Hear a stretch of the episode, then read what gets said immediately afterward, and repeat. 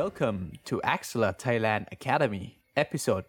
2 สวัสดีครับ วันนี้ Axela Thailand Academy จะมาพูดถึงและเจาะลึกลงไปในหัวข้อของ CGP หรือ Cross Chain Gateway Protocol ที่เคยอธิบายคร่าวๆ ไปในตอนที่แล้วนะครับ CGP หรือ Cross Chain Gateway Protocol จะมีลักษณะเหมือนกันกับ Border Gateway Protocol หรือ BGP ของอินเทอร์เน็ต โดยโปรโตคอลนี้จะทำหน้าที่เชื่อมต่อระบบนิเวศของบล็อกเชนต่างๆ เข้าด้วยกัน และจะมีหน้าที่ในการค้นหาเส้นทางของเครือข่าย โดย CGP จะมีการทำงานหลักอยู่ 2 อย่าง คือ 1. การเชื่อมต่อสถานภาพของบล็อกเชนหรือ state synchronization เป็นการส่งข้อมูลเกี่ยวกับสถานภาพต่างๆ ของบล็อกเชนไม่ว่าจะเป็นข้อมูลทางธุรกรรม ข้อมูลภายในบล็อก หรือข้อมูลอะไรก็ตามที่อยู่ในบล็อกเชน โดย Axela จะทำให้เราสามารถส่งข้อมูลจากเชนหนึ่งไปยังอีกเชนหนึ่งได้ หลักการของ state synchronization มีขั้นตอนการทำงานดังนี้ ขั้นแรกผู้ใช้งานส่งคำร้องขอข้อมูล โดยจะส่งข้อมูลไปยังบัญชี Bridge ซึ่งเป็นบัญชีที่เชื่อมต่อระหว่าง Axela กับบล็อกเชนที่ตนเองใช้งานอยู่ จากนั้น Validator หรือผู้ตรวจสอบความถูกต้อง จะทำการดึงข้อมูลที่ต้องใช้จากซอฟต์แวร์โนดของบล็อกเชนต้นทาง และรายงานข้อมูลที่ได้รับไปยัง Axela และเมื่อมีการลงมติเห็นชอบในความถูกต้องของข้อมูลแล้ว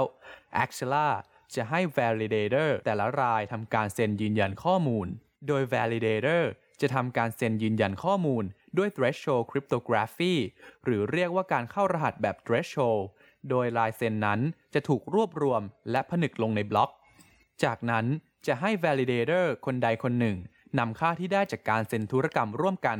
ส่งไปยังบล็อกเชนปลายทาง หลังจากนั้นคำร้องขอของผู้ใช้งานก็จะได้รับการตอบรับอย่างสมบูรณ์ ตัวอย่างต่อไปคือการโอนสินทรัพย์ หรือ assets transfer ซึ่ง Axela จะทำให้เราสามารถโอนสินทรัพย์ดิจิทัล จากเชนหนึ่งข้ามไปมากับอีกเชนหนึ่งได้ ในการโอนสินทรัพย์ข้ามเชนนั้น จะมีหลักการทำงานเพิ่มเติม ที่มากกว่าการเชื่อมต่อสถานภาพของบล็อกเชนหรือ state synchronization เล็กน้อย โดยหลักการทำงานก็คือ บัญชีที่ใช้รับสินทรัพย์ หรือบัญชี bridge ของบล็อกเชนปลายทาง จะทำการสร้างโทเค็นที่ตรึงมูลค่า หรือ pegged token ของบล็อกเชนปลายทางขึ้นมา และทำการควบคุมอุปทานอย่างเหมาะสม สมมุติว่าหากมีผู้ใช้งานต้องการแลกเปลี่ยนโทเค็นจำนวน 100 โทเค็นจากบล็อกเชนต้นทาง ให้เป็น pegged token บนบล็อกเชนปลายทาง โดยทำการส่งโทเค็นไปยัง address ของบล็อกเชนปลายทางที่กำหนดไว้ ขั้นตอนนี้สามารถทำได้โดยไม่จำเป็นต้องมี smart contract บนบล็อกเชนปลายทางเลย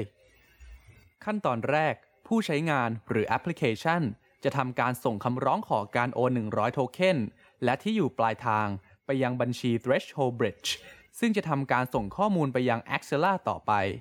จากนั้น Validator ของ Axela จะใช้ระบบการเข้ารหัสแบบ Threshold Cryptography ในการสร้าง address สำหรับทำการฝากขึ้น และ Validator จะส่ง address นี้ไปยังบล็อกเชนของ Axela ผู้ใช้งานหรือแอปพลิเคชัน จะทราบ address ที่ใช้ในการฝากจากการตรวจสอบข้อมูลที่บล็อกเชนของ Axela จากนั้นผู้ใช้งานทำการโอนโทเค็นจำนวน 100 โทเค็นไปยัง address ดังกล่าว ด้วยวิธีใดก็ได้ ข้อมูลของธุรกรรมที่เกิดขึ้น จะถูกส่งไปที่ Axela